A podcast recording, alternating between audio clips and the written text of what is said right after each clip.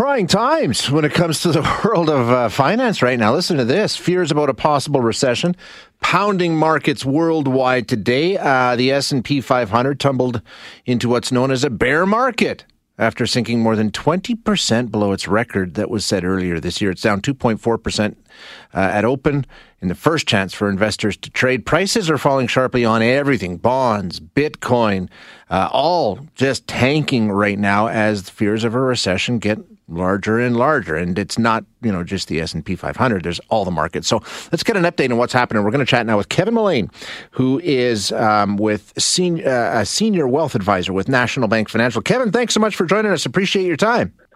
Shay, you only call when things are crappy. I, I know it's it's bad, isn't it? I, sh- I, should I should try and get a hold of you when things are good.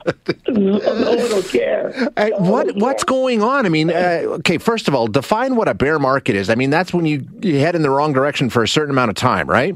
Well, that's a percentage, twenty percent down from the highs, and that's what the S and P 500 is now. The broader U.S. market, so it's just a number. You know, it's a percentage yeah. that drop in the market, not a time is a percentage. So we're in a bear market. That should be 500. I mean, Nasdaq's down 30 percent this year. TSX is outperformer. You know, the, the TSX is up only down seven percent this year, so it's doing quite well.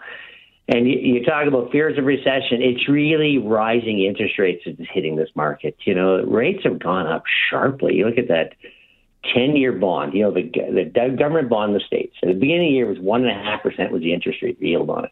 Today, it's 3.34%. Oh, Kevin, it's only one and a half. That's a big, huge move in the bond market. And if you think about the 10 years previous this year, we basically saw interest rates fall like a rock, especially during COVID. Yeah. Remember the yeah. remember the negative the negative trillions of dollars in bonds out there from Germany and Switzerland and places around the world?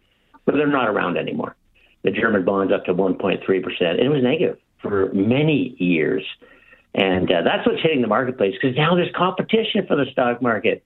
You know, you can get paid yeah. in a GIC four percent before you could get nothing. So no, you're so right. I mean, the, you know, GICs, savings accounts, all that stuff. It was a, it was a losing proposition for so long. So you're starting to actually. You think that's what's going on? People starting to head for those sort of investment yeah, vehicles. That that helps. It gives an alternative. The other thing is there. There's always a fear of recession. So what we got here is an economy. Actually, the economy. We're talking about recession today. The economy is firing on all cylinders. In Canada, the lowest unemployment rate ever. U.S. doing great, but inflation, mm-hmm. 8.6%. That rocked the market on Friday. And now the question is, are we at peak inflation or not? But oil just keeps rolling along, 120 today. Just keeps at the pumps, just keeps going higher.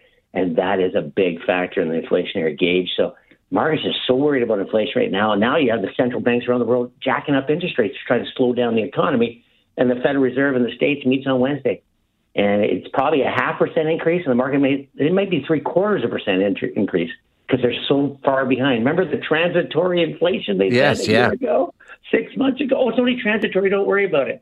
now they're scared that it could be here for a while. It might be the 1970s again. So boy, oh boy. it's number one thing is higher interest rates. It's just hammering everything. You won't pay as much for that stock if you can get paid something on the other side. Um, Kevin, we, we've, we've talked about U.S., we've talked about Canada, but I'm just taking a look here. I mean, there's, there's nobody, there's, there's no safe place. Uh, you've got Europe, Germany's index, France, oh, Australia, I mean, Korea, you name it, right? Across the world, we're one big stock market really right now. I actually was just before your call, I was trying to find that all all inclusive, the all elusive, excuse me, stock that's up today in my world, and I did find one. Stantec's up today okay. Right here in town, but there's not many. The screen is very, very red. I know you. Uh, one of the greatest expressions you ever taught me was "dead cat bounce." Um, I just love saying it. Can, can you look for a dead cat bounce, or is this dead cat going to hit and stick? Gosh, no, I assume it, a line that I was taught by a senior guy a long time ago was, Shay, this market will rally from here or lower levels. All right, fair enough. Thank you, Kevin. I, I appreciate it. I think capitulation is coming here. I think we'll probably bounce here soon. Once we get Wednesday over with, which is the Federal Reserve, yeah. once we get that over with, the market will probably go, okay, we can breathe again, and we'll bounce back up. Get a little bit of certainty built into it. Okay, good stuff. Thanks, Kevin. You're welcome. Appreciate it. Kevin Mullane, uh, great guy to go to when you need the financial insight. He's always entertaining.